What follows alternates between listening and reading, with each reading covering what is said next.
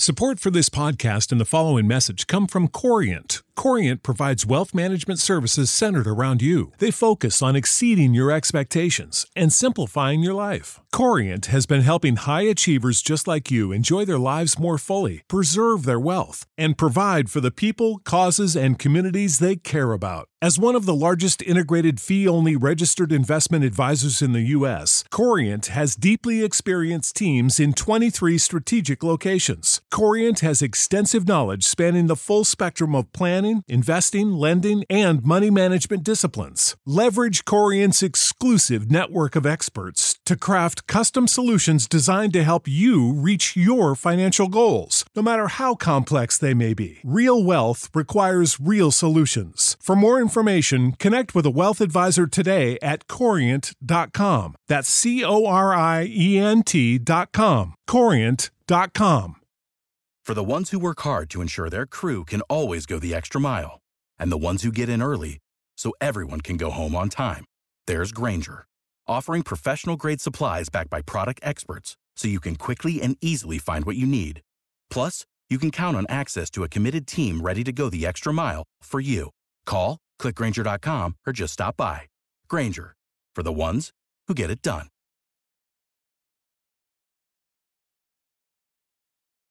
Hey, everybody. Tonight we're debating Me Too on trial, and we are starting right now. With Kay's opening statement defending Me Too. Thanks for being with us, Kay. The floor is all yours. Thanks, James. Again, thank you for having me on. Uh, I'm not going to take up too much time in my opening statement. I never do. Um, I am a huge supporter of the Me Too movement. I think that even though um, all political and social movements they do have their issues, they do have they do attract bad faith characters that misuse the the platform and the message that we're trying to get out with um, a specific movement. Uh, but I don't think that we should instantly trash the entire Me Too movement. I think that a lot of great things have happened with the Me Too movement. And overall, I think I'm a big I'm a big supporter of it. I think that there's a lot of things that we can do to kind of push out the bad faith actors to kind of um, remove the the negative things that have come out of Me Too um, and to make this into the movement that it was originally meant to be. You got it. We will kick it over to Stephen. Yeah. Um. So. Yeah, I obviously 100% agree with everything that Kay had said. Um, like, it's very easy to not sexually assault someone. Just watch. Nailed it. Um, like, like the point that all of us should have arrived at by now is that this shit is just horrifically common, and that's just there uh, in the stats one in 10 men will commit a sexual offense in their lives. And that is just abhorrent. Somehow, not everyone agrees with this sentiment. I genuinely don't understand why. There was 80 women came forward about Harvey Weinstein. 60 women came forward about Bill Cosby. And still to this day, people will look at that and say, well, I guess we'll never know what happens. And it's just like, well, fucking hell, I bet you were shy to Cluedo.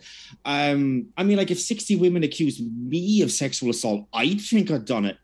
Uh, it it's, I mean, and th- there was this other thing of like some men felt attacked by the Me Too movement, which is an incredibly interesting stance to take. Uh, like, if we imagine that this wasn't a rule, and uh, tomorrow the president of every country came out and said, right, from now on, there's no more pig fucking. Okay. Can't fuck pigs anymore. Can't do it. Right. It's just not allowed.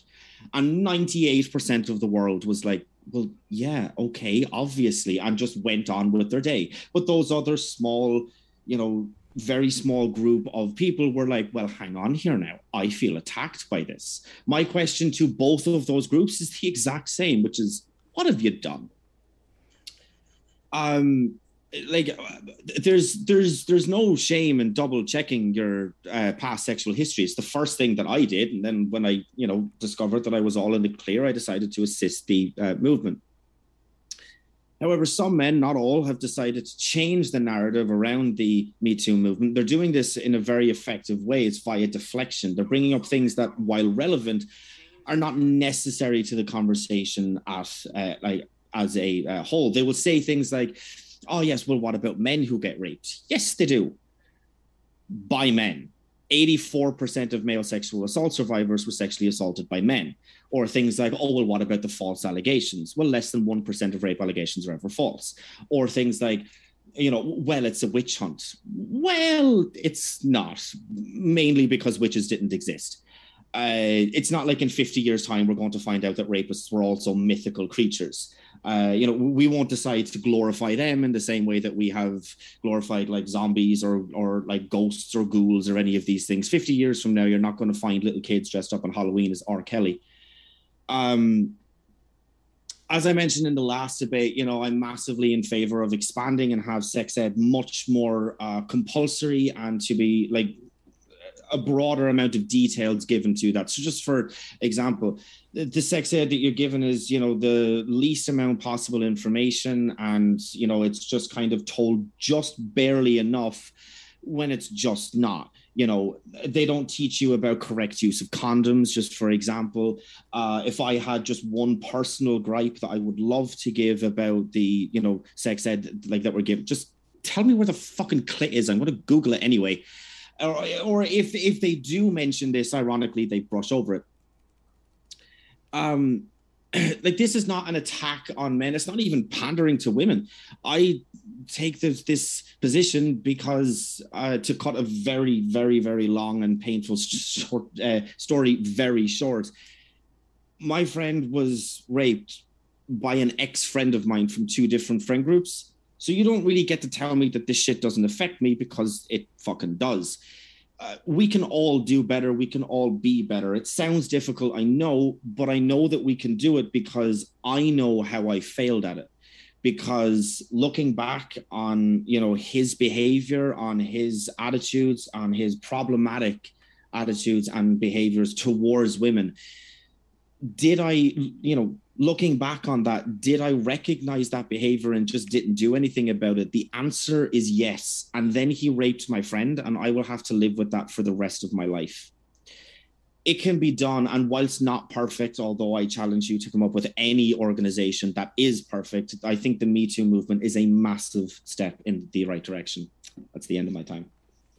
Thank you very much, Stephen. And want to let you know, folks, if it's your first time here at Modern Day Debate, we are a neutral platform hosting debates on science, religion, and politics. We hope you feel welcome no matter what walk of life you are from. And with that, we will kick it over to Kendon and Irina. Thanks for being with us. They are, you could say, the opposing team. Kendon, the floor is all yours.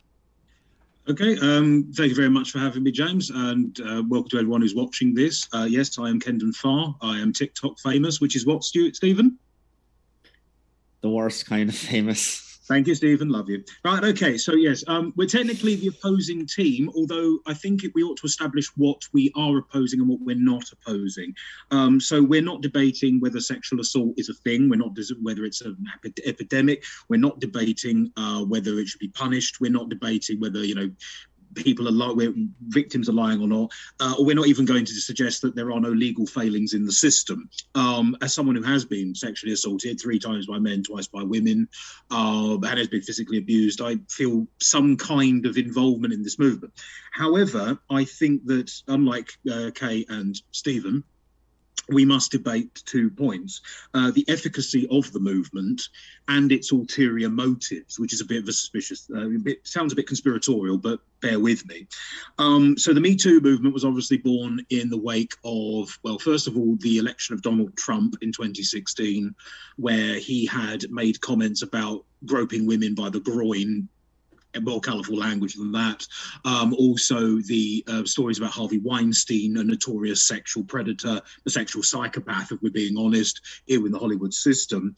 Uh, it opened a conversation and it stimulated um, a constructive cultural response. So, in the beginning, it sounded good, it was a good idea, it moved forward. However, um, I believe that it's been the hashtag movement has been co opted coordinated or even corrupted by uh, political agitators who want to um, not just question the sexual politics between men and women, but also the way that Western cultures govern themselves and conduct, and you know, people in those societies govern themselves. Um, so, for example, I've read a collection of essays about the Me Too movement in preparation for this debate. Uh, a chap called Paul M. Salmon, who writes for one of these weird um, internet feminist left wing magazines that only about five people read, uh, was talking about Harvey Weinstein and suggested that the entire capitalist structure, especially corporate capitalism in America, but capitalism in general, ought to be deconstructed, rebuilt to prevent um, uh, power, powerful monoliths like Harvey Weinstein from uh, being able to do whatever they want for decades. Um, it, closer to home in the UK, Sarah Pascoe, a British comedian, uh, suggested that we should uh, lower the evidentiary standard in cases of rape and sexual assault. In other words, a woman's testimony should be more valuable in the court case than any physical evidence. But that, of course, you know, going pecking on something that Stephen mentioned in his model in his uh, opening remarks, that does create effectively a witch trial because effectively, like the witch trials of Salem, Massachusetts, accusation was enough. There was no physical evidence because, as he pointed out, witches don't exist. So it was the accusation was enough to destroy people's careers, and people have been destroyed by accusations. Um, trial by Twitter has replaced trial by jury. Um, if you don't believe that that's true, there are several examples. There are a few examples. Let's be let's be conservative about this. A few examples of people who have been destroyed, have had their lives ruined because someone's accused them on Twitter. There's been a gang a gang of people mobbing them, and they've lost jobs and positions. Uh, if you don't believe that that can have an unpredictable impact, just ask Johnny Depp. Uh, Johnny Depp is the uh, the, the, latest um, famous victim of this sort of thing. Um, I think it's become pathological. It's now exposed a fear of male sexuality and male sexual expression. So now men don't actually, certainly the men I talk to, don't know what appropriate conduct is anymore. And so there's an ironic return to a kind of pre feminist um, courting ritual courting rules. Um, it's, it's, it's weird. It's almost like the feminist movement is regressing. It's it's abandoning f- freedoms and all this sort of thing and going backwards. Again, I'm sure people are going to debate that point. Um, so yeah, okay. So in conclusion, sorry, I've been rambling on for a bit. Um, sexual assault is real. It's a problem. We must deal with it. The Me Too movement, initially a good idea, and I'm sure most people who use the hashtag are sincere in trying to solve the problem. But I believe perhaps erroneously, that it creates more problems than it solves. That's the end of my. Those are the end of my remarks. I now pass over to Irina. Thanks, Kendon. Um, I definitely think that one of the main points that I want to hit is something that you had said a little bit earlier, where you had said it's become trial by Twitter and not trial by jury. I think that um, the Me Too movement in itself was a movement that was good to promote awareness However, um, it became something that worked really closely with cancel culture and something that worked in pretty much only social media sectors. So it created almost a, a situation where people could go online and say, I was attacked and I had all of these things happen to me, and people would explode about it in anger for about 24 hours, but nothing ever came out of it because people weren't going to the police and making police reports. Instead, they were making reports on Twitter. And the thing about Twitter itself and those stories is that they're really hard to look into. When you just see a Twitter post about something that happened, or when you know someone's accusing someone like that on such a big platform, it's really hard for them to defend themselves or even ever get that um, assaulter or you know assailant tag away from the name. Um, sexual harassment is a really harmful thing, but sometimes the actual harasser isn't a deliberate like aggressor. They're actually a clueless participant in this stuff, and their behavior may have had like a positive intent, but the effect of their behavior is actually a negative situation. And in social media, there's a very fine line between inappropriate comments, sexual assault, and things that just make people uncomfortable. And depending on how that's portrayed to the world, it can have an effect on someone's life and really, you know, affect how they move forward in their future.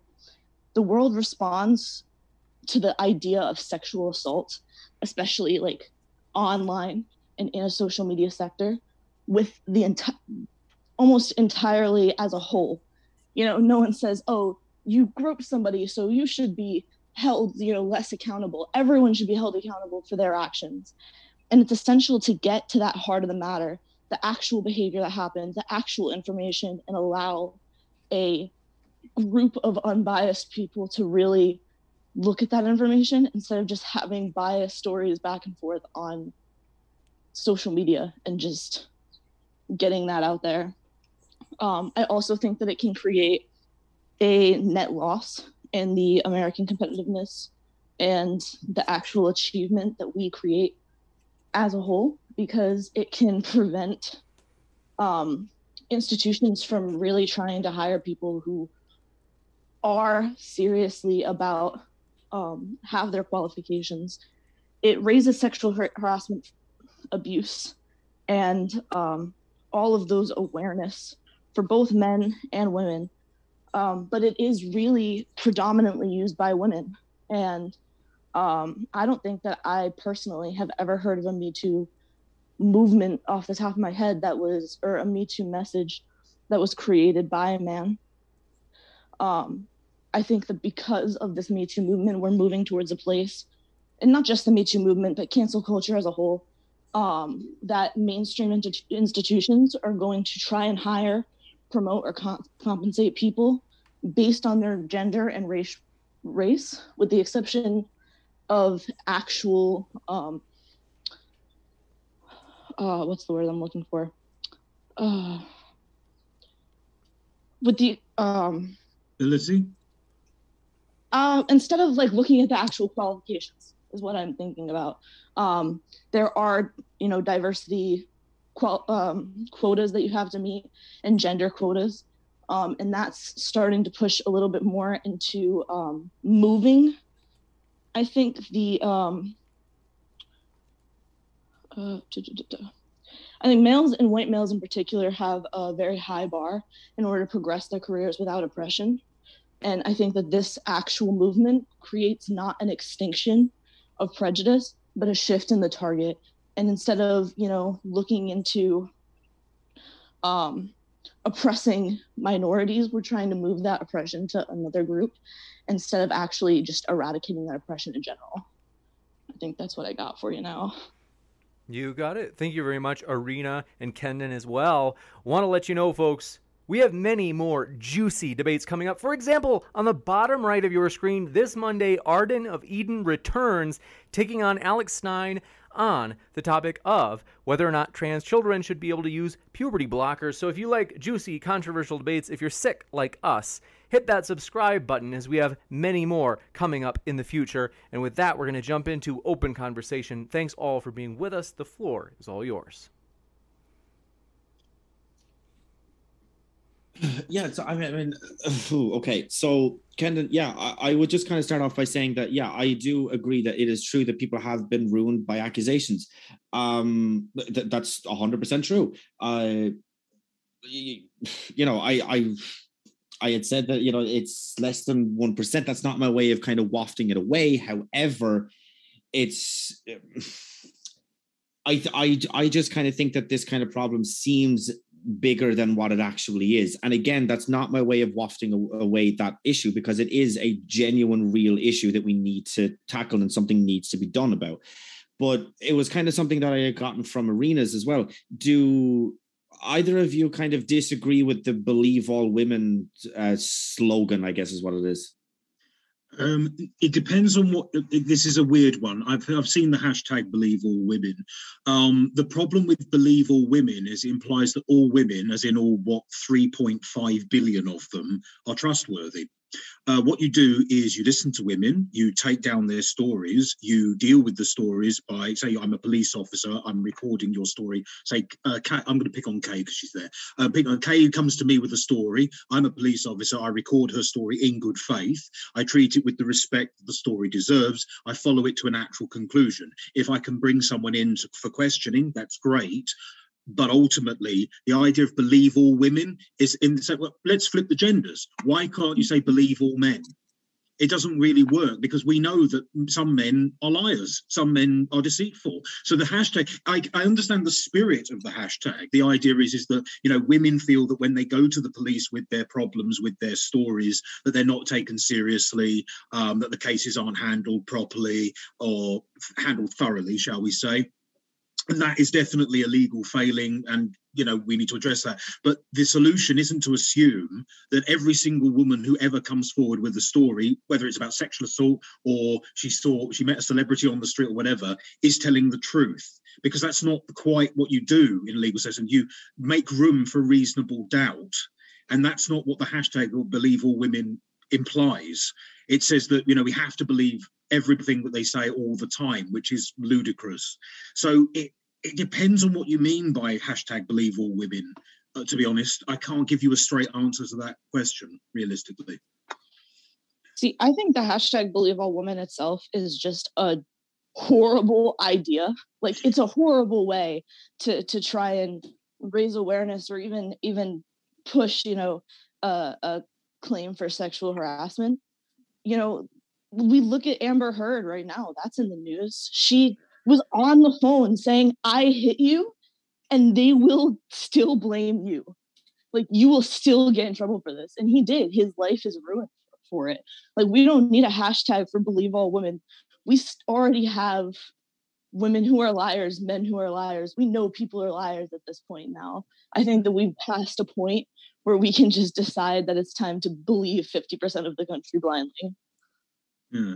So I mean, it, the thing is, is that um, the thing is as well the, what annoys me when stories like the the, the Depp Heard saga when that makes interest what annoys me more than anything else is that it makes other women's testimonies less believable because it makes if you've only ever heard stories of because obviously a lot of women keep these stories quiet and i understand why they keep it quiet and i understand it's not entirely their fault but if you've only ever heard stories in the press where a woman accuses a man and it turns out the woman is lying that poisons the conversation you have with other women because you bring that to a well, yeah, but there was this story in the press of like Amber Heard dating Johnny Depp and she blamed him for the X, Y, and Z and the other thing, and it was wrong. And so, in actual fact, that's what annoys me more. Is I, I also want Irina and I clearly understand that sexual assault is wrong, but the way that the Me Too movement, the hashtag, and all the rest of it, the, the common people have used it, has completely mangled the conversation and that's the big problem, as a, as, far, as at least as far as I see it. Um, yeah. I just want to clarify, like before we go on, um, the original like slogan, the original hashtag and everything wasn't "believe all women." It was simply "believe women." Um, mm. the idea be the idea that the original slogan was "believe all women," and therefore, like this idea was painted. Um, it was it was really a conservative right wing thing here in the States to say that, you know, believe all women meant that automatically we should believe every story that a woman brings forward about sexual assault, harassment, rape, etc., and uh, socially crucify whoever it is that she's accusing. Whereas originally, um, the the slogan of "Believe Women" was simply what Kendon was saying earlier. You know, it was just uh, whenever a woman comes forward, they want police to take it seriously. They want it to they go through the justice system through the proper channels that it needs to go through. Um, they want the support on a social level. That doesn't mean that you need to completely alienate the person that she's accusing, but more often than not, before the Me Too movement really, really blew up, when when it whenever women would come forward, particularly in more conservative groups. Um, I grew up very conservative. Whenever women would come forward with their stories about being sexually harassed or being sexually assaulted or even being raped um, more often not on a social level she was met with uh, criticism um, more than acceptance and you know we want to support you we want to help you get through all of the legal processes that you need to go through in order to get justice if it is true what you're saying is true um, so the the conversation about believe all women um, I, I don't I don't think that it's productive because the original slogan, what like brought to you by the Me Too movement, wasn't believe all women. It was simply believe women.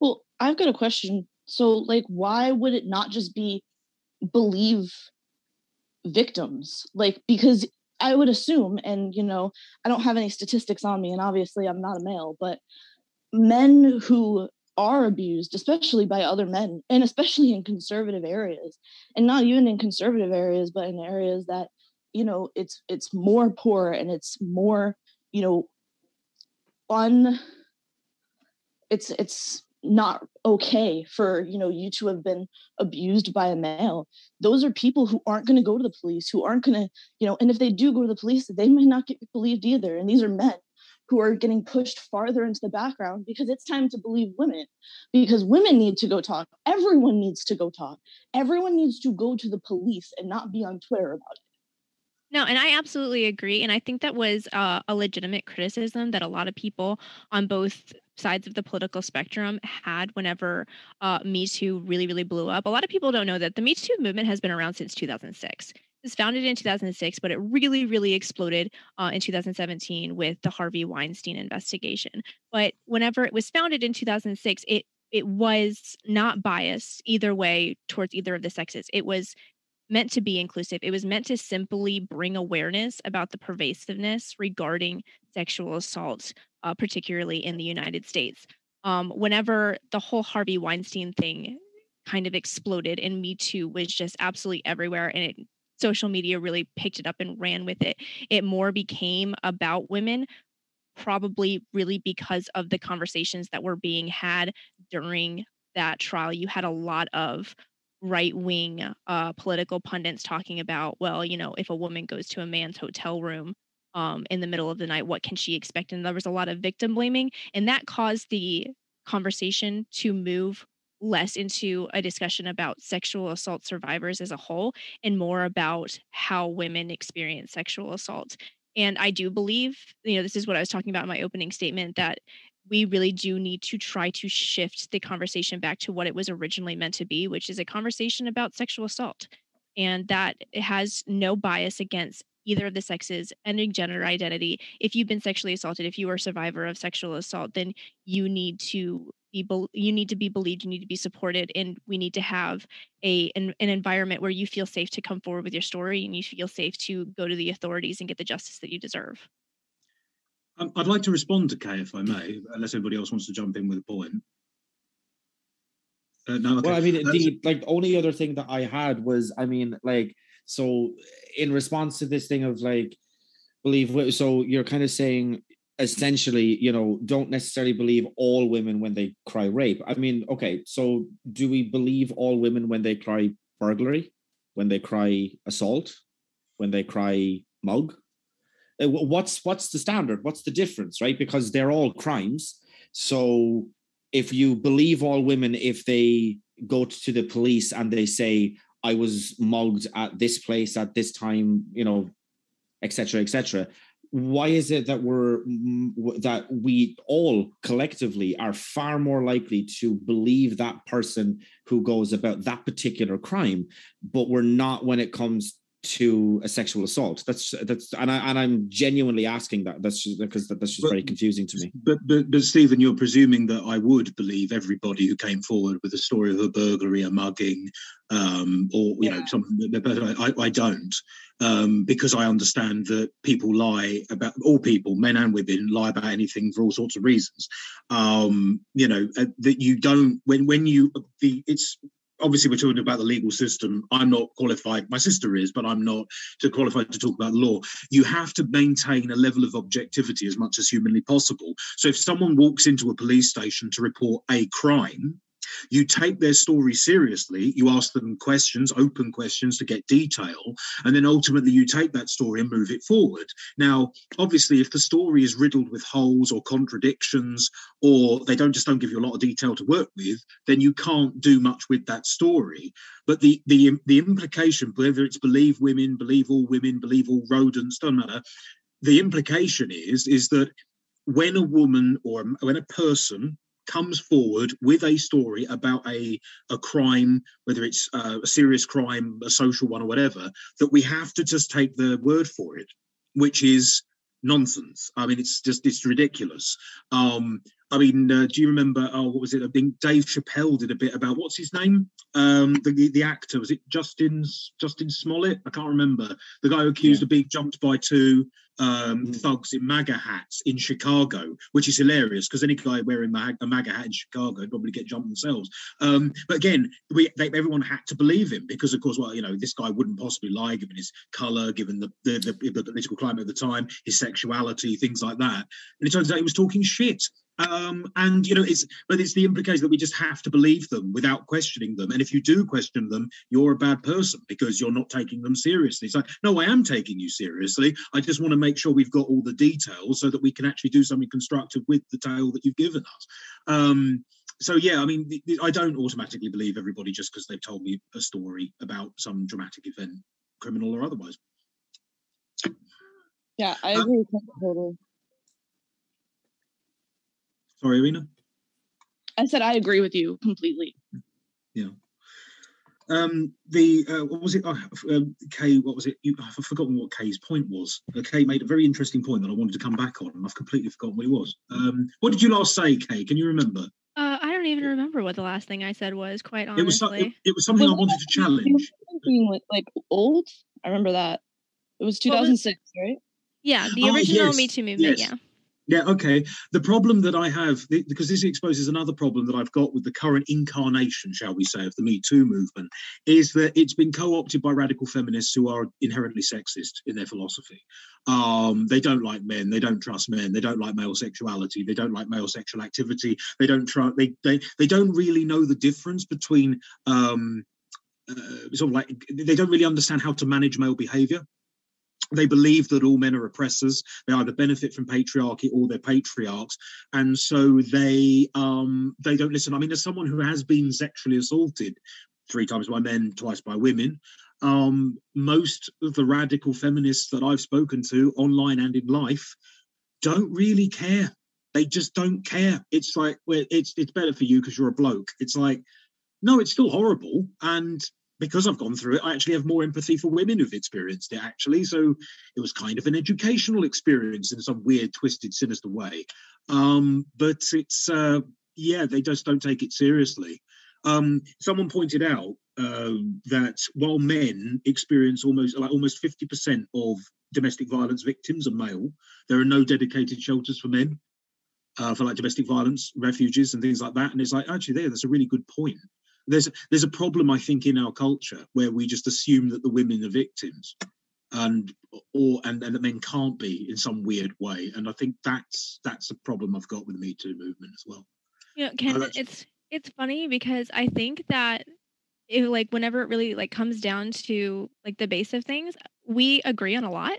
Um, I mm. think that we just we have kind of a different perspective on it. Um, because you see the Me Too movement, it has been co-opted in a lot of ways by radical feminists. And as somebody that identifies as a feminist, um, radical feminists irritate the crap out of me because they take all of these really, really productive conversations and they steer it away from what needs to be about and then we're not getting anything accomplished with these conversations they've done it with so many issues not just with the me too movement and so for me like whenever i started identifying as a feminist i had a lot of people saying like why would you identify as a feminist whenever there's such a negative stigma around identifying as a feminist? Why not you know call yourself an egalitarian or so on and so forth. And i had told them i was like i think that there is a lot of benefit in the idea of feminism and i think that putting forth the effort and fighting to somewhat reclaim what that means um, mm-hmm. is a worthwhile effort. And I feel the exact same way about the Me Too movement. I think that there are a lot of beneficial conversations that have come out since the conception of the Me Too movement in 2006 and really in 2017, even when it attracted a lot of bad faith characters, a lot of radical idealists, um, that took the message and kind of ran in all kinds of directions with it and began alienating men from it, there were a lot of men that were able to find a, a sense of comfort and a sense of safety to come forward. And it really did normalize um, to an extent uh, for a lot of men to be able to come forward and talk about their sexual assaults publicly, uh, particularly in online arenas. Um, and I do believe that there are things that we need to do to kind of reel it back in. Um, I think that radical feminists, um, more centralized feminists, need to be more active in calling out radical feminists for their alienation of men sexual assault survivors. But I am of the opinion, at least as of right now, I mean, it may change in the future. I may become more pessimistic that we should not just take this movement and completely scrap it because bad faith characters have kind of tried to uh, take it and run in a different direction than it was meant to. Um, I think that it was super beneficial in 2017 whenever the original founder of the pro- of the Me Too movement came out and kind of tried to redirect the conversation back to what the Me Too movement was meant to be.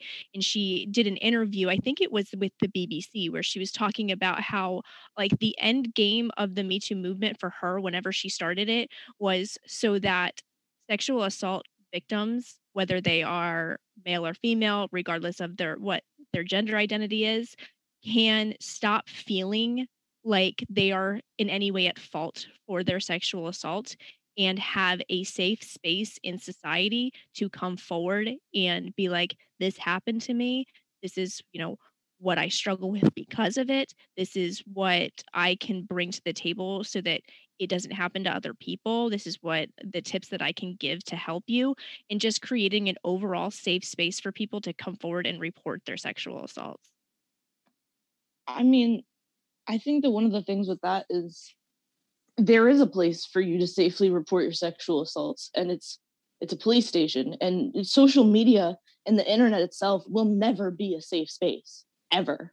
You, no matter how many things we put into it, there will always be people who specifically seek out those people who are trying to raise awareness or who are hurting and putting out their story to make them feel bad. It's it's what people on the internet do. I'm no, not sure that you'll ever like find that safe space, you know. And I don't agree. And I think that, you know, the internet is a tool and it's kind of up to the individual how they choose to use it. I don't see the internet as a, a bad or a good. It's just a neutral thing and it varies from person to person. Um, but with things like the Me Too movement, it has uh, kind of created communities online where that is kind of a created safe space where even if you do have people that go out of their way to come into these these safe spaces that communities have created within the internet and just be assholes and make people feel bad about themselves, you have entire communities of people now rallying behind that person and pushing that negativity out. Um, I'm not really one of those people that gets a whole lot of benefit emotionally or mentally from, you know, like sharing personal experiences online and having people rally around me.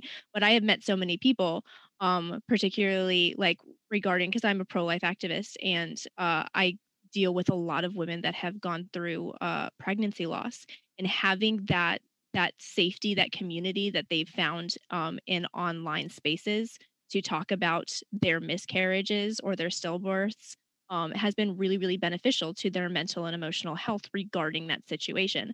So, yes, there are always going to be people who are going to be assholes online. There's always going to be the detestable parts of the internet.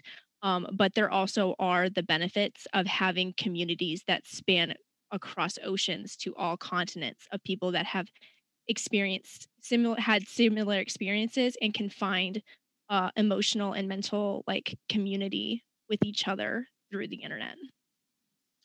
Um, picking up on that though, talking about the creation of safe spaces on the internet, um, I, I, Newton's law, isn't it? Every action has an equal and opposite reaction um, because I, I mean, I believe that Kay, you are sincere in what you're saying that you want to create safe spaces for women to talk about pregnancy loss and things like that. I'm not accusing you of anything. I wouldn't dream of it. Um, what I would suggest though is that with the Me Too movement, because it's been corrupted by various bad actors, not necessarily radical feminists, as people taking the piss. Let's be honest, trolls find their way into any um, online sphere. I learned that the hard way.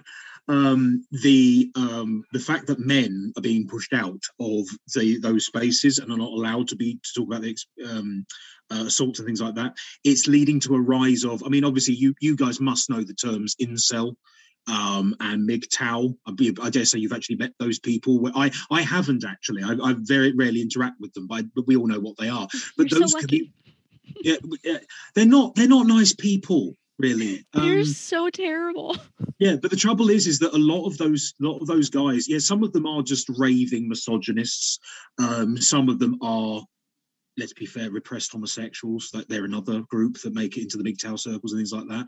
Um, but a lot of those guys are, are, just lost young men or lost guys who have been the victim of X, Y, Z, and the other thing, and have found a community of people who are going to listen to them. Um, and so that's where I think a lot of this this is what happens if you don't police the Me Too spaces properly and allow men to come forward with their stories they're going to go looking for a group of people who want to hear them. And if those are incels or MGTOWs, well, that's kind of the fault of the Me Too movement or the failure of those administrating it, you know. So uh, yeah, the, the create. I don't like the idea of safe spaces anyway because I think it's infantilizing and it actually it doesn't help people um, deal with psychological trauma as much as people people say it does. As someone who has a history of depression, I, I know what it's like to be to suffer from mental illness and a safe space where I get to hug a teddy and play with plasticine or Play-Doh doesn't you know doesn't appeal to me at all. Um, but that's just personal bias, I guess. Um, yeah, so it, yeah, the creation of safe spaces because you say that you talk about people who are detestable, and yeah, there are detestable people. We agree, but it depends on your definition of detestable. Um, who who gets to stay and who gets to go, and it's that kind of arbitrary sorting hat mentality i don't i'm not entirely comfortable with. Yeah and unfortunately you know we are human beings and human beings aren't perfect and uh, like i said earlier i think that more uh cent- center leaning feminists that are uh, that haven't been radicalized need to do a better job about calling out the radicalization of other feminists. You know radical feminists aren't something that we should be tolerating. Their message is toxic uh, just as toxic as uh, I guess at the other end of the spectrum, you would have incels. Yeah. Um, the, they're equally as toxic and they're e- equally as unproductive, and it's like a cancer in in any in any movement, social or political, to uh, give a pass to ideas that are discriminatory in any way, and that's what the Me Too movement is struggling with. Like we had the Me Too movement, it began in 2006 and it was very much just about sexual assault survivors, both male and female. Um, and then whenever it blew up in 2017, because of the conversations that were being had surrounding Harvey Weinstein's victims, which happened to be female, um, the the conversation shifted um, into talking specifically about uh, women sexual assault survivors. Um, and I think that there needs to be more of an effort to kind of separate the two. There's a lot of conversations being being had um, on a social level about women's issues right now. Feminism is really, really just gathering speed and um, adding there women that are identifying as feminists are is actually growing in the United States, uh, and it's it's crossing uh, political and social boundaries with women and men who identify as feminists and want to talk about women's issues. Um, whenever it comes to talking about the Me Too movement, we need to get back to having this conversation simply be about sexual assault survivors, regardless of their sex. Hmm. Um, the I think uh, no, I, I, mean I understand where you're coming from. Um, as someone, I don't identify. I, although I have some sympathy with some feminist ideas, I don't identify as a feminist because the trouble I have with feminism as a philosophy is that it's such a broad church that the statement "I am a feminist" means nothing because it can mean anything. As far as I, I've read feminist um, articles pro-life and pro-choice, for marriage, against marriage, for sex work against sex work, um, you know, for abort, you know, and all sorts of weird for even sex positive and sex um, sex negative, you know, the, the, for you know. Um, uh, suggesting that people should, women should go to choose to be lesbians because it's the only way they can be liberated. It's, it's, such a broad church. I've got no idea what the statement actually means. So I basically say, I'll just be nice uh, and uh, like not punch people, and then hopefully that will be enough. You know, and I have to I have to just be that basic. Um, what was I going to say about feminism? Yeah, the trouble with feminism, because um, I've I've read basically all the feminist texts going back to Mary Wollstonecraft, bringing it forward. I used to teach a lot of it. Is that it, the, the clues in the title really. Um, the radicals are born of the idea that they need to feminize the culture because they believe that masculinity is at the heart of the problem with the with um, sexual assault. Like harvey weinstein is toxically max masculine.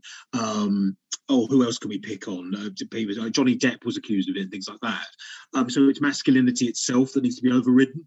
Um, so I think where you, you say that feminism is growing in the United States, I've got no, I, I assume that that's true. I'm not, I'm going to cast aspersions, um, but it's still a tiny minority of people because they get the sense that the entire movement is itself poisoned. So it's not just the Me Too movement that's a problem; it's the underlying philosophy, feminist philosophy, that's also causing um, uh, concern shall we say, among the general populace. And I think that's why you're getting a lot of backlash where people are not picking this up, picking up the ball and running with it. Um, uh, feel free to call me out. Feel free to call me out my nonsense, but uh, you know. Um, Everyone's gone quiet. Yeah. Uh, okay. So, uh, okay. Um. So it's okay. So this is something that's come up a good few times. I just want to personally just kind of say this as well. I believe in justice for Johnny Depp, hundred percent. You know. Anyway. Anyway. Uh. Yes. Kay. I hundred percent agree. Fuck TERFs um th- there's uh not in that way but you know tell him to fuck off. Anyway uh you, you know what i mean? Um, we've seen julie bindel i wouldn't touch that with a stick. Carry on. Um, but it's uh, yeah so this kind of idea kind of that you had said a couple of minutes ago now uh was that there was no like refuge uh shelters for men or like something along those lines that there was no like uh safe havens in the same way for like sexual assault or uh, you know any sort of um, like spousal abuse or any of these sorts of things uh, they they they do exist. They're not very common and they're not very well known but they do exist. I've worked in one as part of my um, college experience. So so i i know that they exist but it's it's like so uh, if your kind of main argument on on that is you know promote these more make them more well known show people where they are teach about them say that you know that there is nothing to be ashamed of if you are a a, a um, man and you are being abused in the uh, home whether it be physical or sexual you can go to these places. So if that's your argument i 100% agree with you but the kind of argument that I thought that I heard, I'm more than willing to be um, corrected on it, was that these shelters don't exist. That's what I thought you said anyway. They well, yeah, I mean, okay, poorly phrased. So they exist. They might exist because you obviously you've worked in one, but they don't exist in the popular imagination. They're not promoted as mm-hmm. much. It, the expectation is that they don't exist. I mean, when because I, I, used to, I mean, uh, talking about my past, when I was 16, I did what we call, I don't know what you probably in America you have something different. We call it work experience, where you basically shadow people for a week or two to see what it's actually like to earn a living.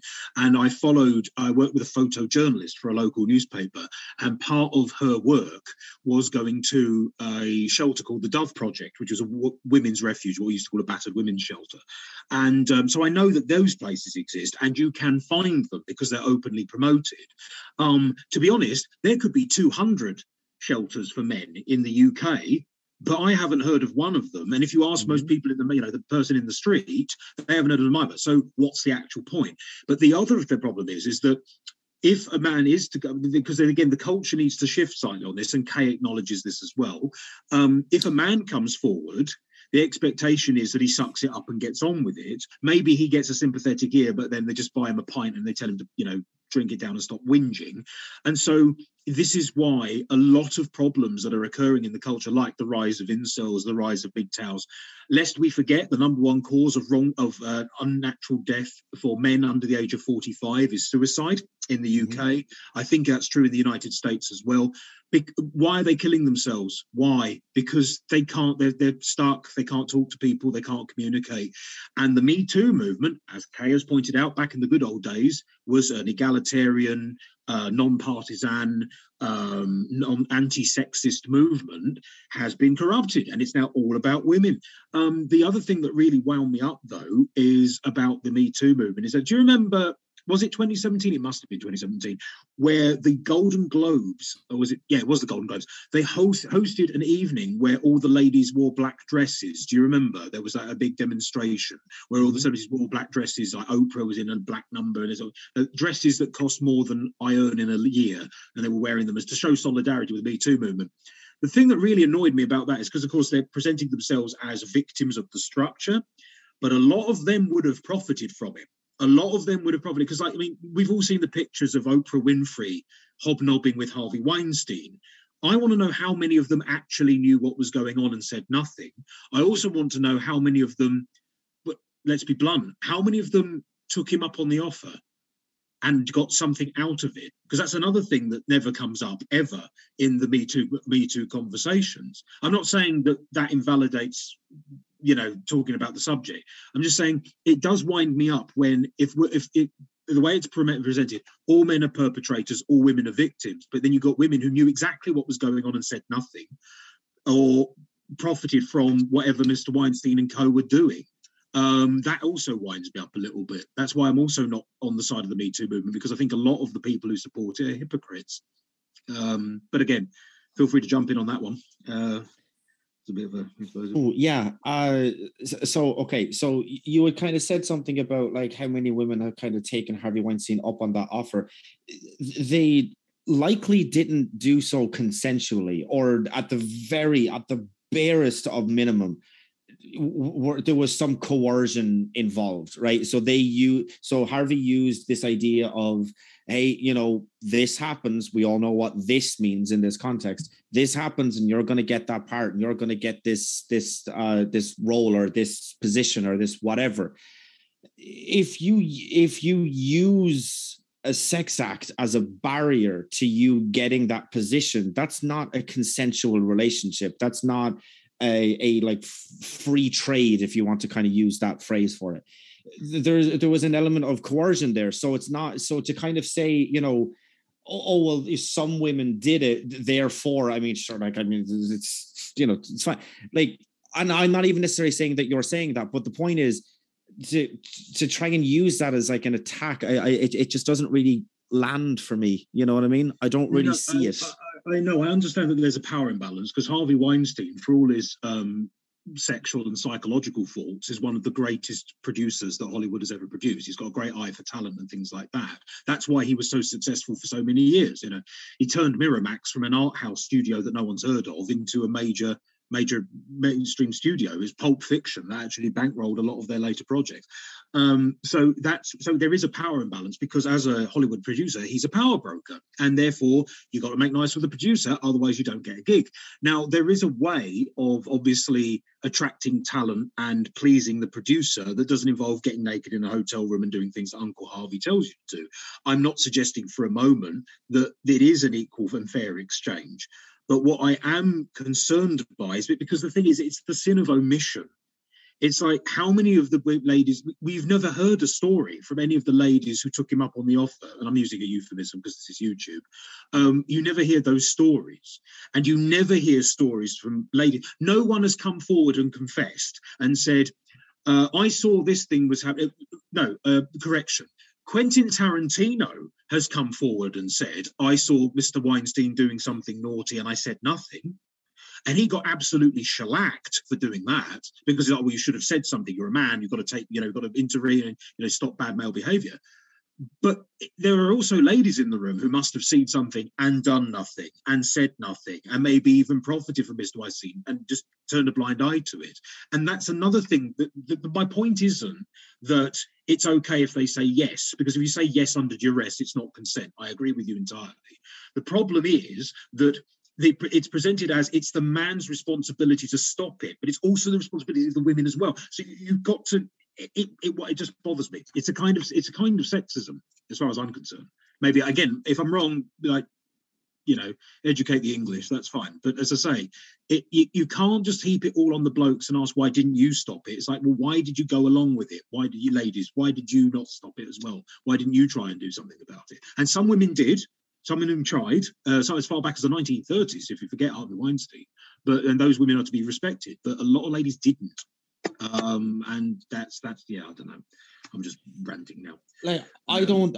Oh, okay. So this is not to defend anybody or you know anything else like that, especially given what we're kind of talking about. I, I to to do this properly and to do it like you know 100% justly where i don't come across as if i'm defending somebody. This would have to be in like an edited video that i mm-hmm. don't know how to do and this is not it's live. So uh, if i come across as if i'm doing that i'm sorry i'm i'm i'm not. But for the women who, you know, uh, as Kendon said, took uh, Weinstein up on his offer and the, or, or, or that like saw things and didn't really say anything for a very, very, very long time, as Kenan also said, Harvey Weinstein was one of the most powerful people in all of Hollywood, and you know any sort of attack on on him was was like detrimental for other producers, for other directors, for other uh, studios. So there was an implicit incentive not to talk about it because if you did then you were going to be fired from this future gig or from that future gig or from this future gig and again that is not to defend anybody on like you know doing anything that's not to say oh well it was okay then that they that they said nothing because you, you know that allowed Harvey Weinstein to do more. That's not what I'm saying. What I'm saying is there was and there was uh, a, a net negative at the time to talk about the things that Harvey Weinstein did. So if we you, you know like this is not just about you know changing the the behaviors of future Harvey Weinstein's, but it is about changing the system as as a whole that incentivizes silencing women. That's what we need to change. Okay, I see your point, but I raise you this question. Why is it though that when I read, I mean, and again, Kay has probably got stuff that contradicts this, but the stuff that I have read, this is all official publications related to Me Too. Why is it it's always about men policing their own behavior, policing other men's behavior, um, women criticizing men for what they're, which is fine. You know, if poor behavior from anybody should be criticized, but there must also be responsibility heaped upon women, ladies, who are who who know something and don't speak. It's there are some women who have come forward in history. I've read a collection of Me Too essays where the opening essay is about a woman whose Hollywood career was destroyed because she tried to talk about the casting couch in the 1930s. Um, and that's obviously not fair. I'm not suggesting that it is. I mean, you know, put that one side. You've never heard of her, basically. This woman, this actress was like a minor chorus girl back in the days when their musicals were big. And so, but she came forward anyway and tried to do something about it and failed in the attempt. It was a noble failure, but ultimately a failure it's not it's it's not it, it, it, can't the responsibility for changing the system cannot fall exclusively on men just because a man failed. It's not just quentin tarantino's fault that he didn't do anything about harvey weinstein because there are ladies around harvey weinstein actresses producers casting directors but someone who works in the craft service truck i don't really care. Someone saw something and said nothing and every single one of them is guilty. But because as far as i'm concerned as far as i can perceive it because they're female because they're women the expectation isn't the same. And i would argue that that is a sexist distinction. If i see something and i don't report it that's my fault. If kay sees something and doesn't report it that's also her fault. But in the eyes of the me too movement she's given a she would be given a some members of the me too movement she would be given a pass. And i would argue that that's not fair. Um, that's my that's my basic point um, I can kind of elaborate a little bit on that. Obviously, this isn't always the case, and there are going to be situations where, um, you know, there I, I do believe that there probably were women that were very, very aware of what Harvey Weinstein was doing. Um, he had been doing this for a very, very long time. It's impossible that nobody was aware that this was going on. Uh, everybody was very well aware of it, and um, they didn't they didn't say anything about it, and that's on men and women um, a little bit to what Stephen said, uh, talking about how, uh, you know, women did have to worry somewhat about having their careers ruined if they did come forward. Harvey Weinstein was very, very influential in in in the area that that was paying their bills, was keeping them rich. And although I, I, don't condone that, um, in a more everyday sense of you know everyday people uh, that aren't celebrities that aren't in the public eye that don't have you know millions upon millions of dollars to lose or gain in these situations. Um, women even if it's somebody that's outside of the the assault that is taking place if a woman sees another man doing something to a girl um historically uh women are less likely to come forward and try to stop it or report it or uh be a witness uh, in criminal investigations to it because women have genuinely been scared of coming forward.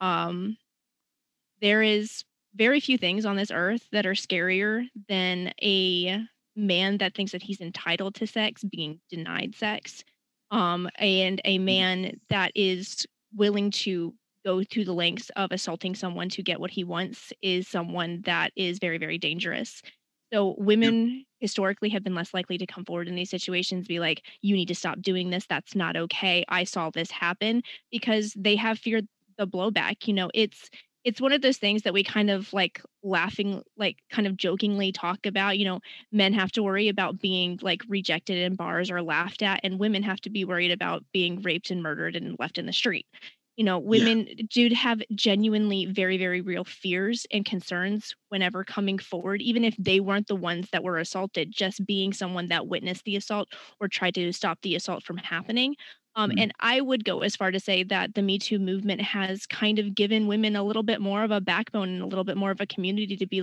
to come together and say like all of these women in this room are seeing what you're doing it's not okay and you're not going to do it and you need to get the fuck out yeah, I mean, I, I do. I know. Okay, I, I, I, take that point. The idea is is that you know the only thing is it's the old. I mean, probably I shouldn't mention his name given his uh, history, but Louis C.K.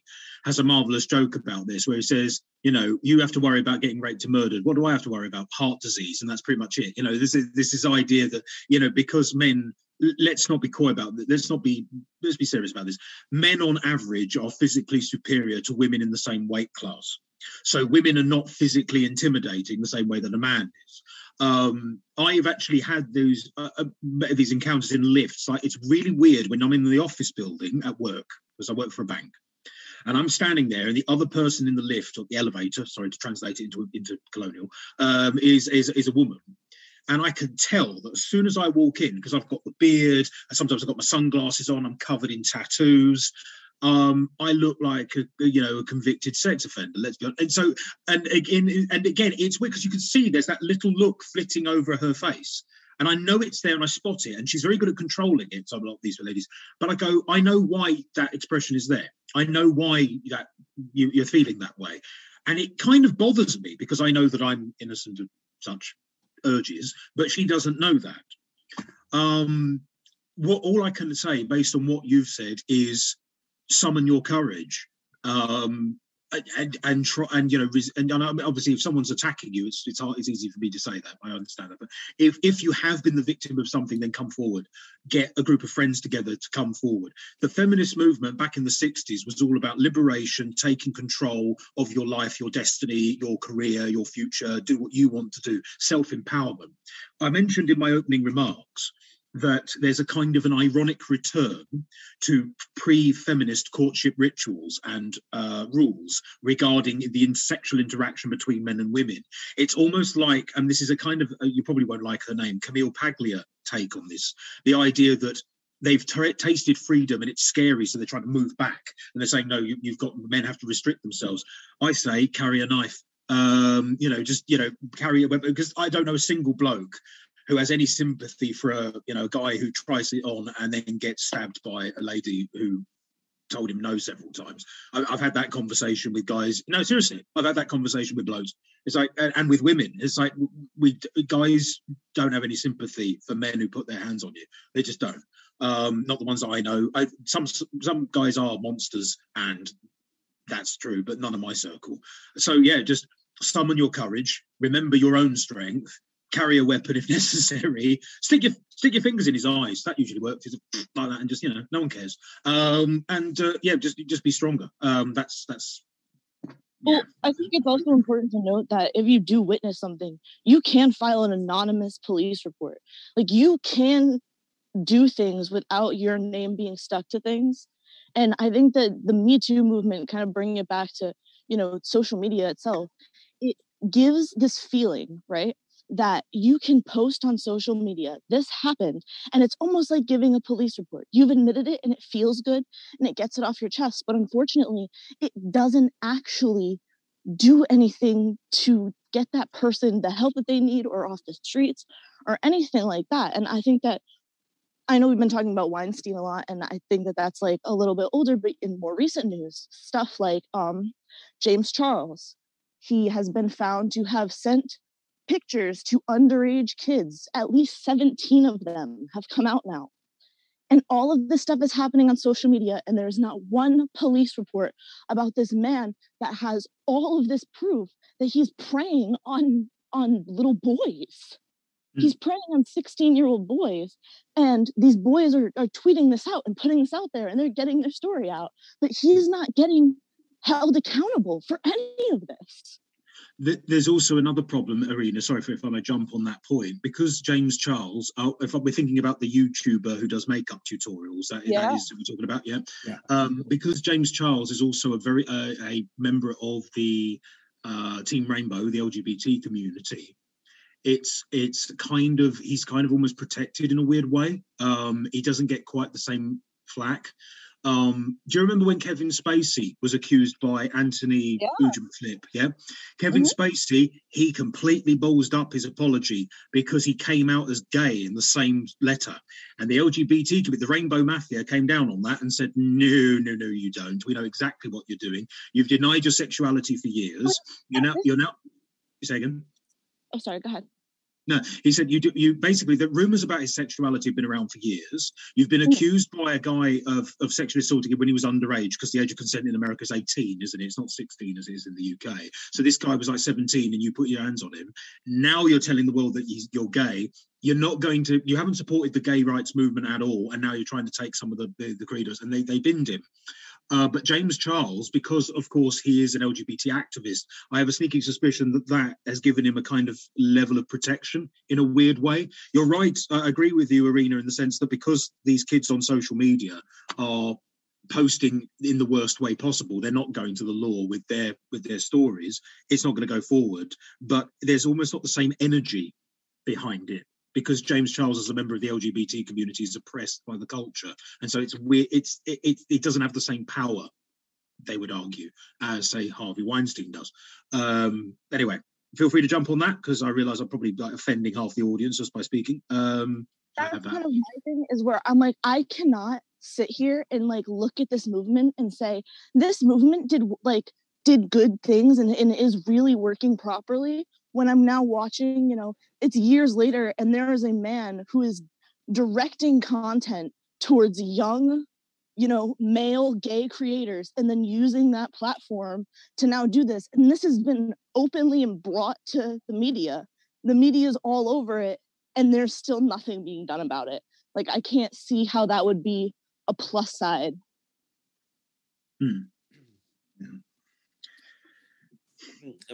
oh, mm, okay. Uh, yeah, I, I don't I don't personally think that the whole kind of like you know the team rainbow kind of like defends uh that much in you know in like every case at a bare minimum. Um uh, okay. Um so there was you, you know obviously growing up in Ireland, everybody knows about Irish history and stuff like that. And a particular portion of Irish history is the fact that there was a lot of abuse going on in the Catholic Church. Now, you know, that was, you know, everything else like that. But, but oh, okay, so why I brought that up was because that was done under, you know, same gender relations. Yet it, it, that part didn't even come into it. It was called out because of what it was, which was rape which was you know a a power um imbalance there was like all of these things that we've talked about in virtually every other case.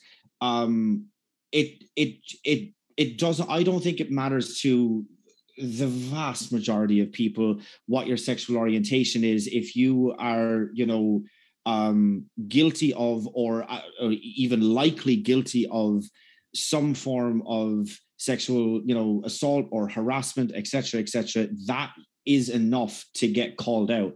And you, guys almost kind of proved that in the sense that how much flack is james charles after getting? How much how much backlash is is he after getting? Not just on social medias but also on on also on um, youtube. How many creators have have covered him and have talked about the story? So you know it's the kind of issue that I would kind of see, or the you know extra step that I think needs to be done, is for all of these people who are going out on social media and are talking about what happened with their experience with James Charles, for them to go to the police. Because if they don't go to the police, then I mean, like the kind of police can't, not necessarily can't, but most likely don't act on that sort of thing if they don't have any sort of a report or an account, etc., etc., to go off of. So rather than going onto social media, or at a bare minimum, as well as going onto social media and telling what what happened and stuff like that, also go to the police. That's what I think the main issue here is. Not about the fact that people are talking about it on uh, social media or about what James Charles's sexual orientation is. I really don't don't think that stuff matters. He was called out equally for it. I agree. I agree totally. Yeah, I could uh, be wrong about this. Um, I'm not exactly sure because I don't know exactly. Uh, I don't know all the information about these victims.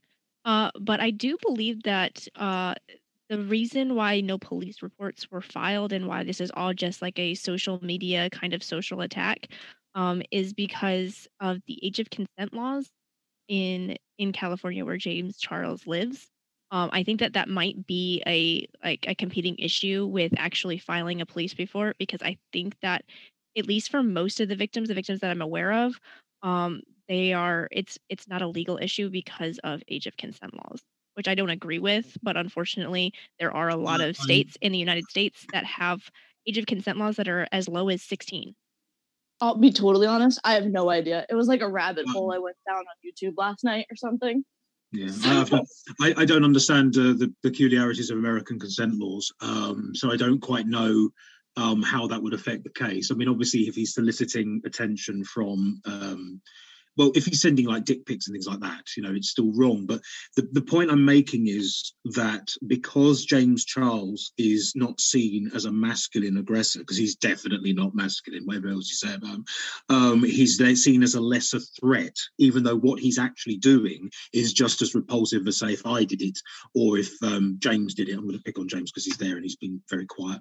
Um, it, there's a kind of it's a weird. It's not just sexism. It's a kind of um, uh, not no not heterophobia. That's not where I'm going with it. But you understand my basic point. Is the idea that because James Charles might be guilty of X, Y, Z, and the other thing, but because he's a gentle character and he's not masculine, not aggressive, not a traditional sort of manly man type, it's not seen as a, such a severe thing, even though clearly it is. Um, so whatever he's getting on YouTube, great. If there is a backlash, fantastic. I have seen a couple of videos on it because I don't I don't really follow James Charles, so I don't really care that much. But um, uh, yeah, it's not enough. It's it's not the the the response isn't negative enough uh, bec- uh, because I don't think it's because of the because of the um, the accused. my entire point was just like there needs to be another step involved because you can do this but it doesn't change anything and if anything it desensitizes the media to that type of thing so when police do get involved and things do go to trial people don't follow it as much because it's just out there all the time but nothing's ever being done about it so no one cares Hmm. Yeah, that's the point. So yeah, you, YouTube isn't real life, unfortunately. Uh, there's a real world with real meat people in it, and uh, they need to be told. And something in real in the real sp- meat space needs to be done.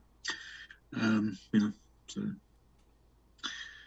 Well, if you guys are ready for it. We can jump into the q&a but not to rush it because this has been a really enjoyable conversation. Like i these are my favorite types where it's kind of friendly and professional and rather than a, a crazy dumpster fire. So do appreciate that. Want to remind you folks our guests are linked in the description. So if you have not already looked down in the description box for their links so that you can hear more where that came from well hey what are you waiting for? We really do appreciate our guests. We do encourage you to check out their links down below. And so with that we will indeed jump into the q&a sounds like you guys are all ready?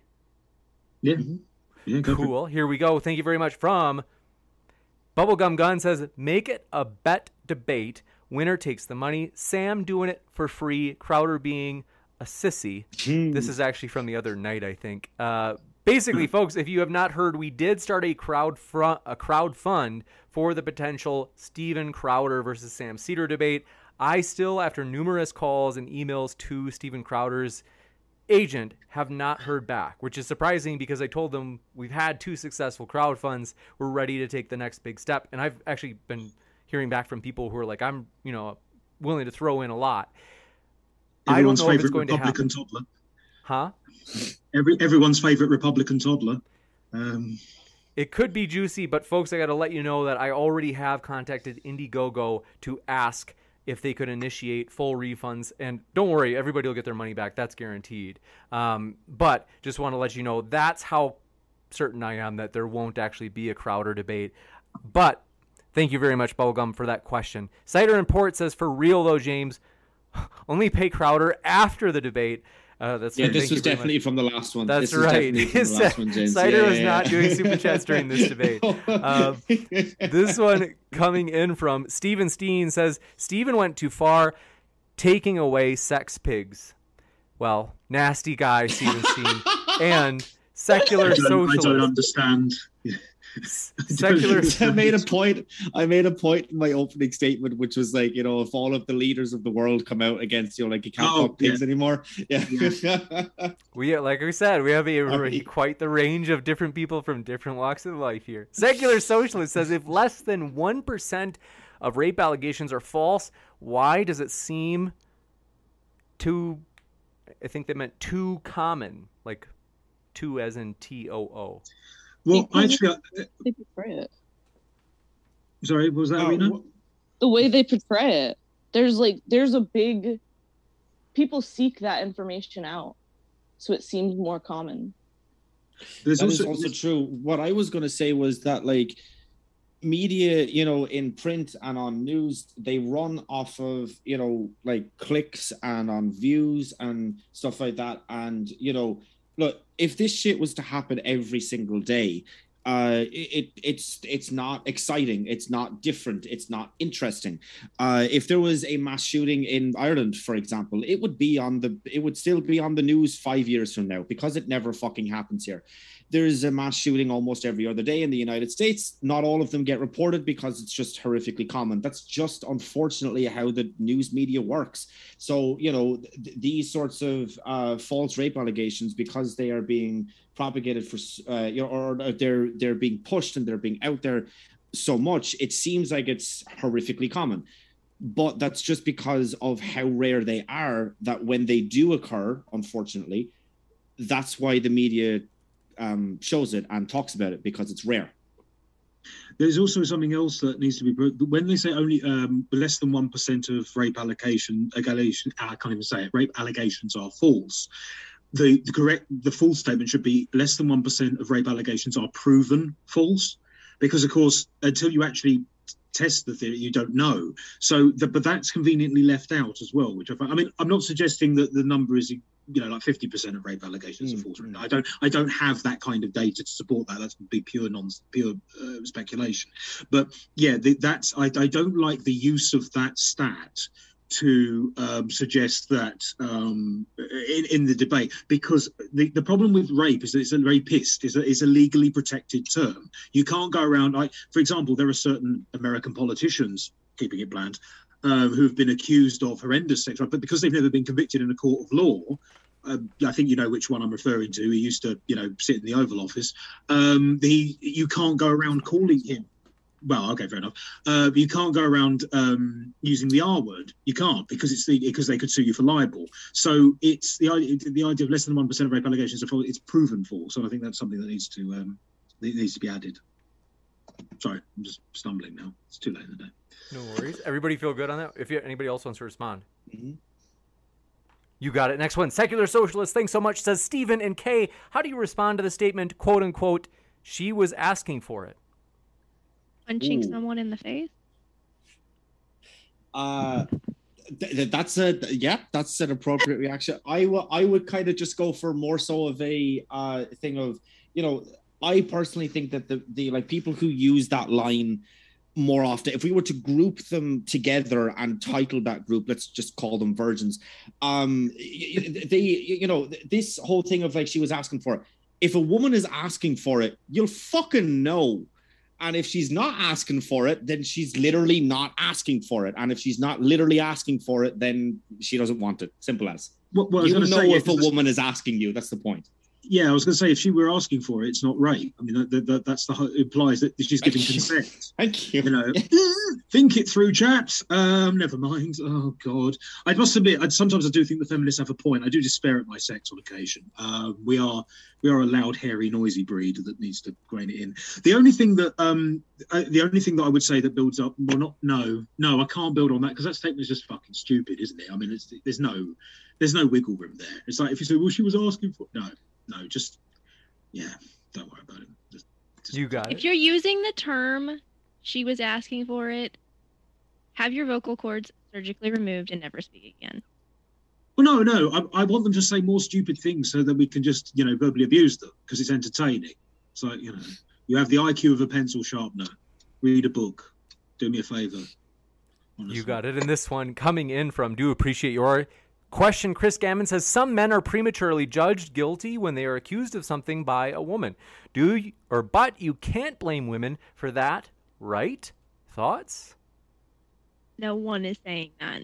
Like that's not the argument being made here. Like uh the the instance of Johnny Depp came up a lot in this conversation. Um that is where public opinion went horribly wrong. Amber Heard took him to court. It seemed to be pretty cut and dry that he had been abusive. And uh, before all of the information was brought to light, um, the court of public opinion rendered him guilty, and he was he lost he lost a lot. His his life was ruined. He lost out on a ton of jobs that he had been a part of, and um, it was awful what they did to him.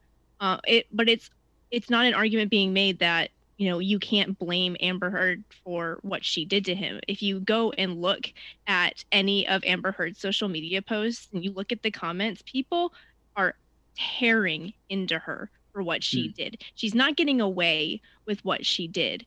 And it's there are even reports that, you know, now that all of the information has come out that she was actually abusive, she is starting to lose out on on uh, acting opportunities the same way that Johnny Depp did. She's, you know, karma is coming full circle for that woman. So nobody is arguing that we cannot blame women for the the pain that men suffer whenever it comes to um, false rape, ac- false accusations of any kind, or um, the court of public opinion jumping on something too soon before they have all the information. See, I, I, would build on that. Um, so yeah, I agree totally with Kay in that sense. Um, that Amber Heard, and I was very pleased to see it because Amber Heard was prepared to ruin a man's life. Any, any doesn't matter to Johnny Depp or not, uh, ruining a man's life, presumably for, to improve her own profile ultimately, and maybe get better jobs and get sympathy from the crowd. Um, so it was good that she came back. However, I think it's because of their celebrity status that um, the that Johnny Depp's bouncing back. There are men who follow me on TikTok and who've posted videos that I've watched where they talk about they've been accused by a woman, they've lost work, they've had to leave town, their, their social lives have been completely ruined, etc., etc. And while they've been found innocent and therefore they have no criminal record, their lives have still been destroyed and they can't get that back. They can't rebuild. They often have to move to like town next door, or even go to another county um, because they don't tend to be American. So it's, I mean, it's good that Amber Heard is being punished socially for what she did. Um, unfortunately, though, it's a rare event, and at least I think it's a rare event. And there are lots of women who do get away with it with, with absolutely no repercussions. Nobody, you know, they do, do women. Uh, let's ask Kay and Irina really. Um, do women lose their circle of friends if they make such accusations to, against no, guys no. that are proven innocent? No, not at all. Uh, I mean, I, say, I, I wouldn't know and I like because I think that there's more of a support system there, and like I wanted to bounce off of that and say that I think that all false accusations of sexual assault like should be tried, if not like as bad as actual sexual assault. You can ruin someone's life that way, and if you're mm-hmm. prepared to lie, like if you are not willing to go into a courtroom and like claim that you, like honestly on you know in front of a judge that this happened. You shouldn't be trying to ruin someone's life that way. Hmm. You like I, sorry, I, I, wouldn't know. I have to take your word for I it. I follow mean... a lot of like news sources um, that are like, I guess smaller, and I do see a lot of it. Like I see a lot of stuff that happens where women falsely accuse men of sexual assault, and then after the trials and after they've gone through things, have said, you know, I've lied and it nothing happens to them. They don't get punished. But a lot of times that person went to jail. That person dealt with those repercussions. They're still you know a sex offender. Thank you it's very horrible. much if he says um, thank you very much. We'll only just because i didn't want to interrupt those that's why i said it with the, the dot dot dot the ellipsis. Next secular socialist thank you very much for your question as well. Says what is each debater's most unpopular opinion? Oh, I don't know. I mean, I come from Tory TikTok, so most of my opinions are revolting to most of the people watching. um, um, yeah, I mean, oh my god, I have so many. What's my most unpopular opinion? Well, you are a mad um, Irish socialist, Stephen. So you know there's going to be yeah, a list. That's true. That's true. That's true. Circle back to me. Circle back to me. I'll have a oh, I genuinely believe Avril Lavigne died in 2003. What? Yeah, What? I- yeah, there's this whole controversy about Avril Lavigne. It's a No, rabbit no, hole. no, We'll- please, we'll please elaborate. No, this sounds, go I mean, it sounds about it for like bonkers, an but it sounds That utterly is not an insane conspiracy theory. I if you look at the pictures, she's on pictures, TikTok and everything. No, it's Melissa. it, it like honestly, like if you look Who's- at the pictures of her double back in the early Yeah. 2000s and pictures of supposedly Avril Lavigne now, it is not an insane conspiracy to believe that she's not. her It's like- it's like the that- she killed herself, and Right. they let her body double continue as her to continue the popularity in her line. But she, but the, the body double was like her twin. Then I, I don't. twin, like she just it's I'm gonna another look this girl. up. This is brilliant. Kenneth's going down the rabbit hole now. Oh, No, defo, look it yes. up, look it up. I'm just telling you guys. Like Avril Lavigne died in 2003. That's all I got. 2003. Okay, okay, no, no, okay. I will look that up. I- it's a bit like um, the, the think- rumor that Paul McCartney died before the Beatles got famous, and so they replaced him at the last minute. And the, the Paul McCartney that we know isn't actually Paul McCartney. Um, but uh, yeah, no, okay, I'm going to look that one up. That sounds brilliant. Yeah. I think my most unpopular opinion is uh, so everybody remembers a couple of years ago when Caitlyn Jenner came out as Caitlyn Jenner, and Mhm. there was so many people in like magazines and on news stations and stuff like that that was like, "Oh my god, she's gorgeous." No, she's fucking not. She's one of the ugliest women alive. But 100 percent a woman, 100 percent a woman, 100 percent like that. that- I'm, I'm, you know, I'm like totally on board with that. But she's, yeah, fugly. So that's my most, uh, probably my most un, unpopular opinion. I don't know. Um, I don't. I've got. I've got so many. I've got so many, Stephen. Uh, Stephen, you've we've obviously had many conversations on your channel. Can you think of the one that offended you the most? What what one of my opinions offended bothered you the most? Do you remember? I mean, there are many. Well, no, because I wouldn't really kind of say that it offended me. Like I uh, disagreed with it, but uh, yeah, oh, it come on, offend me. Stephen! Don't cop out at the last minute. Come on. I on, can't show, think show off Willie. the top of my head. Can't think off the top of my head. You got it. Anybody else? Any last juicy ones? No, I was- I have too many unpopular opinions to narrow it down. oh, go on, Kay. Give us one. because I eh, pretty much every opinion that I've ever put out, I get backlash from one way or the other. Being with my political and social opinions, I very much like I have right leaning opinions, I have left leaning opinions. No matter what I say, someone is upset. So, you, so you're a free-thinking centrist then, like like most like most sane-grounded people. Okay, um, yeah. I mean, I've got the same problem. It's like it doesn't matter what you say, especially on the internet. You're going to offend a group of people. It's usually a small group, but it's gonna you're going to offend a group of people anyway. So Okay, okay, here here it is because I get Go. I get flack for this from both the left and the right. My most Go on. unpopular opinion would have Go to on. be that organized religion has actually done more harm historically than good. Oh, all right, okay. I agree with that. okay. It's kind of traditional, but I see why that would piss a lot of people off. Um, I kind of sort of agree. Don't. Uh, mm, I need to, yeah. I, mm, not. mm. Mm, juicy. That's a whole thought. I know where Stephen comes. I know where Stephen comes down on this because you know Stephen, being Irish, um, has a sort of a, a rocky history with the church. Um, yeah, I We'll- that's fair. to say. We'll jump into the next one. Secular Socialist also asked. Oh, actually, Stitches. Sorry, I missed yours. They said James staring at the screen. Here you go, James, you sexy beast. Appreciate your super chat support. And Michael A says, Can Kay define what she means by radical feminist? When I hear that term, I think of TERFs, which I agree are bad, but just for clarity. Well, I would agree that TERFs suck. Fuck TERFs. Um, but I don't think of TERFs as particularly radical simply because I think that a lot of TERFs are really just uh, they have like a more conservative viewpoint whenever it comes to trans people and they just discriminate particularly against trans women. Um, so I don't look at them as radical fem like feminists.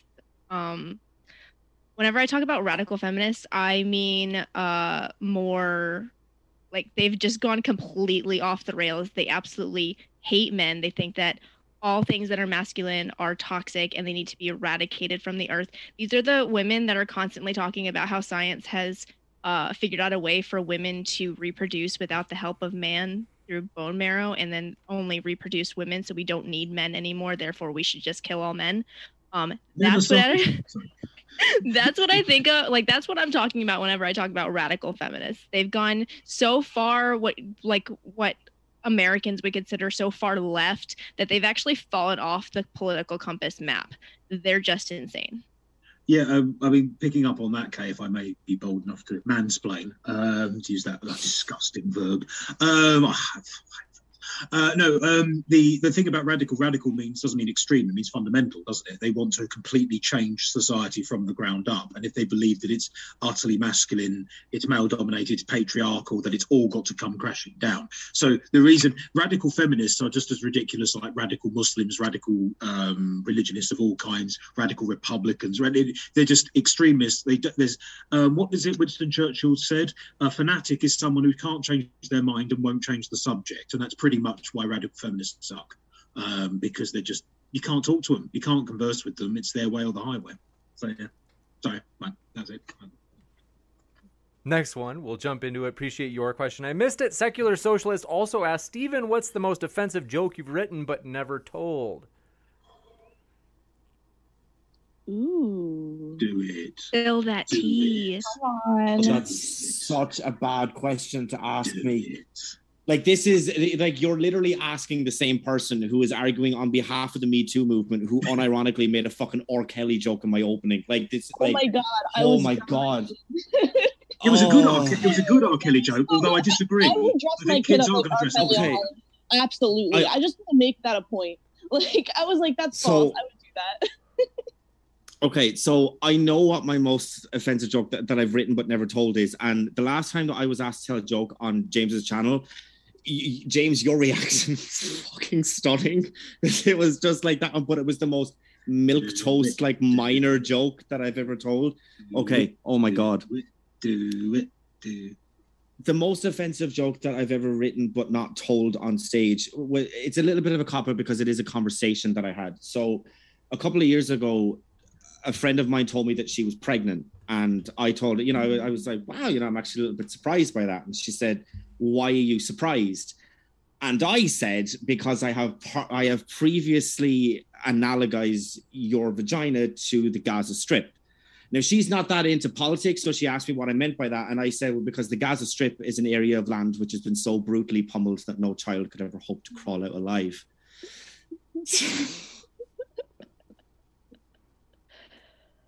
Next up, thank you very much for your question. This one coming on from, let's see, See, I'm Bubble. laughing. I've got an Israeli flag hanging on the wall behind me, but I'm still thinking that was fun. I still think that was funny. Um, that was good stuff. Bubblegum Guns. Americans aren't ready. Uh, carry on.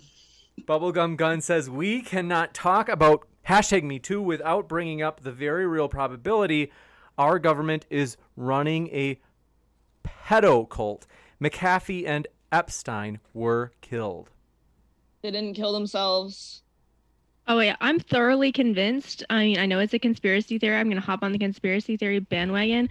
Um, the American government is absolutely chocked full of pedos. One Oh, I- hundred I- percent. Oh, absolutely. The, the British Parliament, British Parliament as well. Um, there's it's notorious. I mean, I don't believe Jeffrey Epstein killed himself either. Um, I, I don't. I, it, very very suspicious. The whole thing's murky. I also love the fact how it became a meme and then disappeared, and now no mainstream news art, news outlet is talking about it anymore. Um, yeah, so uh, the British government definitely. I mean, uh, people like you. Have you have you guys have the Americans heard the name Jimmy Savile?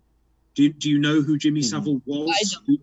no, um, you you don't really want to. He's probably the most revolting looking man you've ever seen in your life. Um, imagine the stereotypical. Uh, oh, you know the creepy neighbor in Family Guy who fancies Chris. Yeah. Yeah. Imagine a British version of that in a sweat, in a tracksuit, in a s- in a jogging outfit. That's so That's- true. That's that's so true. Savile. It's but the thing is, he was on telly for decades, like forty odd years. That guy was on British telly, going now and then, now then with his cigars, and he's utterly repulsive. Y'all made a But he, he molested like four hundred and fifty kids. Um, like it was, it was the big, it's the biggest sex scandal in British history. Yeah. But Oh he my was God. protected because he was, um, he had the, he went round. Um, he spent Christmas once with Margaret Thatcher. Um, he had the ear of the Prince of Wales um, and everything else. And so I, I reckon that there must be within Brit- the British establishment a circle of offenders, not necessarily pedophiles, just random rapists. Ties with Prince Harry. Say again. Isn't so, there's ties with Epstein and Prince Harry? I, I don't know. I mean, to be honest, it's Prince Harry, so I wouldn't be surprised. So yeah, Wasn't I'm there like pretty sure. a GCSE question in England a couple of years ago about Gary Glitter? That there was like a during like the music exam, I think it was. Which look, so obviously that just horrible. But I mean, if like, but for so many angles, because if there is ever somebody that you don't want to associate the phrase "shh, turn over, you have an hour," it you know, it's not. It's not the best type of yeah. It was it was that was a just weird. That was weird. No, actually, Gary, I don't, because because you're a nonce. Uh, So the Americans don't. Do you know? You don't know who Gary Glitter is, do you? Gary Glitter. Does that name mean ring any bells? No, no. Uh, see, British pop culture doesn't get that far. Drowned somewhere. It, drowned somewhere in the North Atlantic. Um, I've said it before and I'll say it again. We should hunt pedophiles for sport. yeah, I'm totally on board with that. That sounds fun. Eat Um, the animals, kill the pedos. So I, I, I propose there's an alternative to fox hunting uh, in the UK that we just we hunt monsters. We just get the, get the dogs out. Yeah. is Sorry, I'm curious, Kendon, or actually, or Stephen, maybe, uh, given that you're both from across the pond from us Americans, because it is a popular conspiracy theory. It sounds like. I mean, do you think it's as? Do you think that the beliefs and rumors are as pervasive and comprehensive in your countries regarding your leaders in terms of them being pedos, or do you think that is it? do- Is there like a serious like thought that there are a lot of high level government official, other people who are high level socio, uh, you could say, SES wise that are pedos? Well, I mean, my country's government was run by the Catholic Church for decades. So, I mean, literally, yes. But uh, I, I, I'll leave the rest of that over to Kendon. Yeah, I mean, to be honest, I mean, British people. I mean, obviously, Ireland, totally different country. They've made that position clear, um, but over the centuries. Um, but no, in Britain, uh, we don't have the same rumor floating around. Um, we because we're so cynical and jaded because we're British and therefore we crave disappointment. Um, we we just expect our leaders to be bent in some respect, like they're crook, they're all like embezzlers or um, sex offenders, yeah, possibly. So when Jimmy Savile came out and people noticed with the connections that he had, I, I think people just go. People have become demoralised more than anything else. It doesn't float around the internet. It's not. There was a massive culture shift in the BBC because obviously Jimmy Savile got a lot away with a lot of stuff, a lot of horrible crimes on BBC property, but it's not quite as loud as it is in America. I think.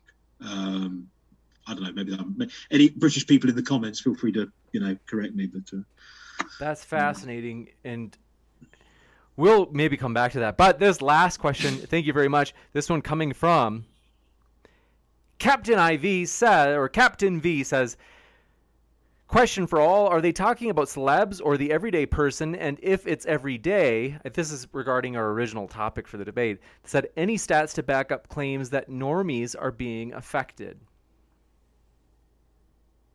it's a bit of a broad question, though. Affected in what way?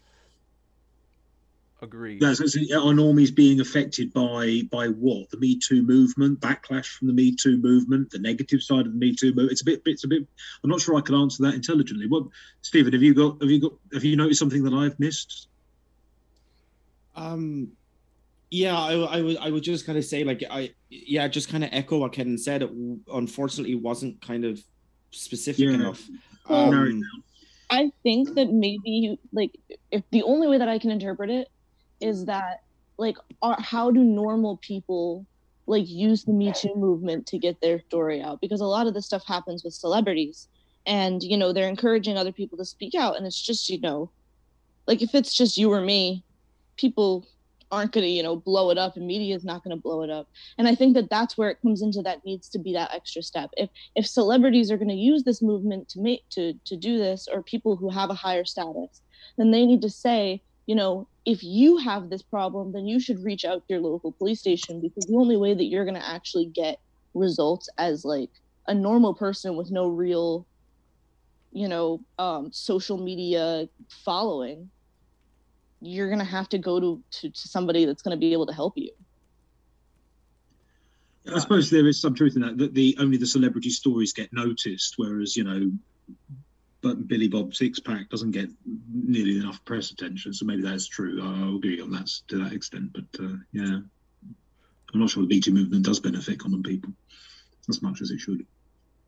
You got it. And with that, we do want to remind you folks, our guests are linked in the description. We want to respect their time as they've already been with us for about two hours. We really do appreciate them. So, folks, if you haven't checked out their links, why not? You can hear plenty more where all of this came from. And so I want to say huge thank you to Stephen, Kay, Kendon, and Irina. We really do appreciate you.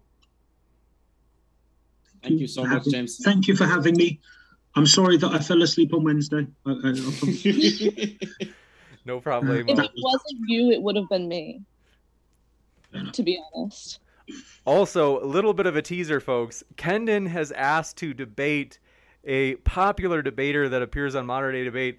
Uh, well, maybe not asked. You had said that you were people had suggested it to you so many times that you were like, well, I guess maybe I should, you know, if I should. So you guys believe me, if this one happens, which I, I think odds are good it will, you don't want to miss it. So I, a little teaser, I will tell you, the topic might be critical race theory. We don't know for sure, but just want to mention that. I like, you know, it's like the end of like, you know, the post credit scene in Marvel where you give like a little teaser and like.